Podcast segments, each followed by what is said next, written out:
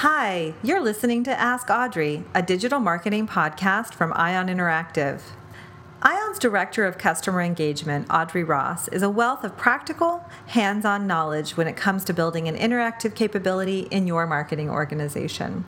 We are so excited to have her share her experience with you in this podcast, where we ask her questions on topics from content marketing to lead generation and everything in between.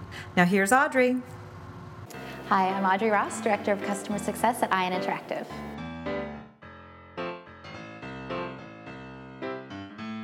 What are some best practices for um, quizzes? Quizzes. Um, I, I love quizzes. I, I can't resist a good like BuzzFeed quiz for the life of me. But when it comes to actually using quizzes for, um, you know, business purposes and, and, you know, getting measurable marketing results from them, I'd say uh, definitely no one likes a long quiz. So keep them pretty short. Like think about three to five quick, easy, fun questions that you can ask to get them engaged, perhaps capture some data along the way, um, but keep them short and fun. Um, definitely uh, use some social sharing component in there, right? Because I think one of the reasons that quizzes have sort of hit pop culture is like everyone loves them is that people people really care about themselves and they like telling other people about themselves. Hey, look, I took this quiz and, and look what my result was. So have a social sharing uh, component to it for sure. Um, I love a good visual quiz, like text quizzes are, are, are, effective and can absolutely get the job done, but if you've got some fun graphics or some GIFs, then you know that can always kind of make a, a quiz a little more razzle-dazzle.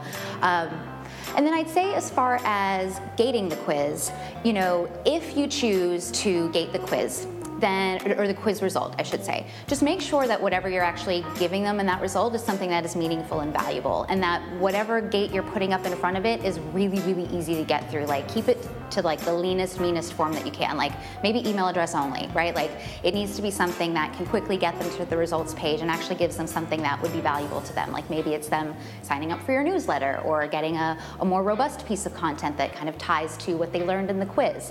Um, if you don't gate the quiz, that's cool too. We we, we see a lot of customers that don't gate the quiz results. They're using this purely for engagement, social sharing, fun, just kind of getting their brand out there and making it easy to interact with.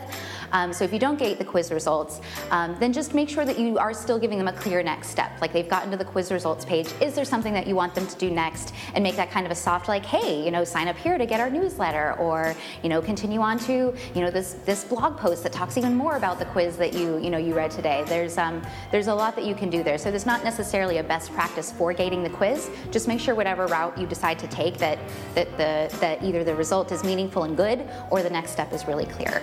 Um, and then last but not least, keep the logic really simple. Because if you're creating this quiz, um, you know, just make it like where there's like maybe two to three results tops that they can get from it so that it's something that's easy for you to maintain as the marketer, but also really clear to them when they get to the end, like, oh, I'm this or I'm this. And, and it's that sort of fun, lightweight experience.